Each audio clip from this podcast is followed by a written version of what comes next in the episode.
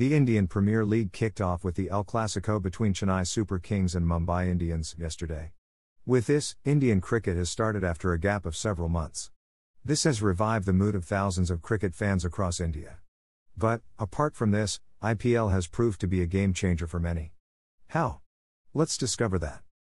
IPL began in 2007. Many were concerned about how the franchise system would work out in cricket. Since then, it has faced many ups and downs.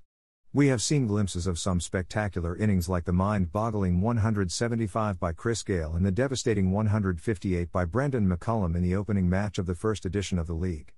We have also seen many teams getting banned, and who can forget the spot fixing controversy? Despite all the controversies, IPL has been a game changer as it has revived the game of cricket. With people getting more and more busy in their livelihood, it became difficult for them to follow the five day tests. Even a 50 over cricket match seemed to be too long and boring. This is where IPL came to the rescue. People needed some entertainment when they came back from their offices at 7 pm, after a long tiring day, and IPL was a perfect package of cricket and entertainment. Apart from the people, it was a great thing for the advertisers as well because it isn't like football or hockey where you can give ads only during the halftime and before and after a match. This meant more revenue for the organizers and ultimately more money for the players. Coming to the players, again, it has been a brilliant opportunity for them. Now a good player can earn a living even if he is not playing for India, thanks to the IPL. Gone are the days when a Ranji player had to do a side business to earn a living just because he can't earn enough from the Ranji matches. So basically, the pool of players making a living through cricket got widened because of the league. We have seen many unexpected players making a fortune through this. Who would have thought that a 40 year old Pravin Tambe, who had never played a single Ranji match, would get picked up in the auction and would bowl a hat trick? And who would have thought that a 19 year old boy would get picked up for crores? Nowadays, U19 players are in huge demand in IPL. But, there's another side too which not many of us knows. Sourav Ganguly writes about his experience in IPL in his book A Century is Not Enough. Coincidentally, he was the one to play the first ever delivery bowled in the history of IPL. He calls the franchise cricket a totally new world and completely different from international cricket.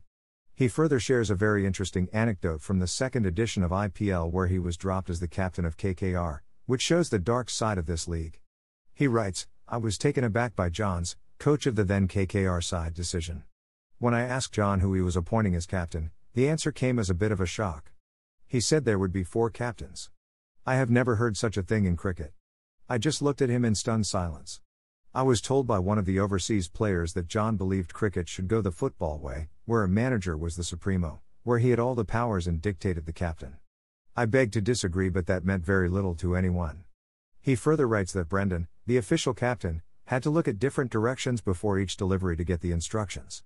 Eventually, KKR performed miserably that season and the coach was dumped the next year.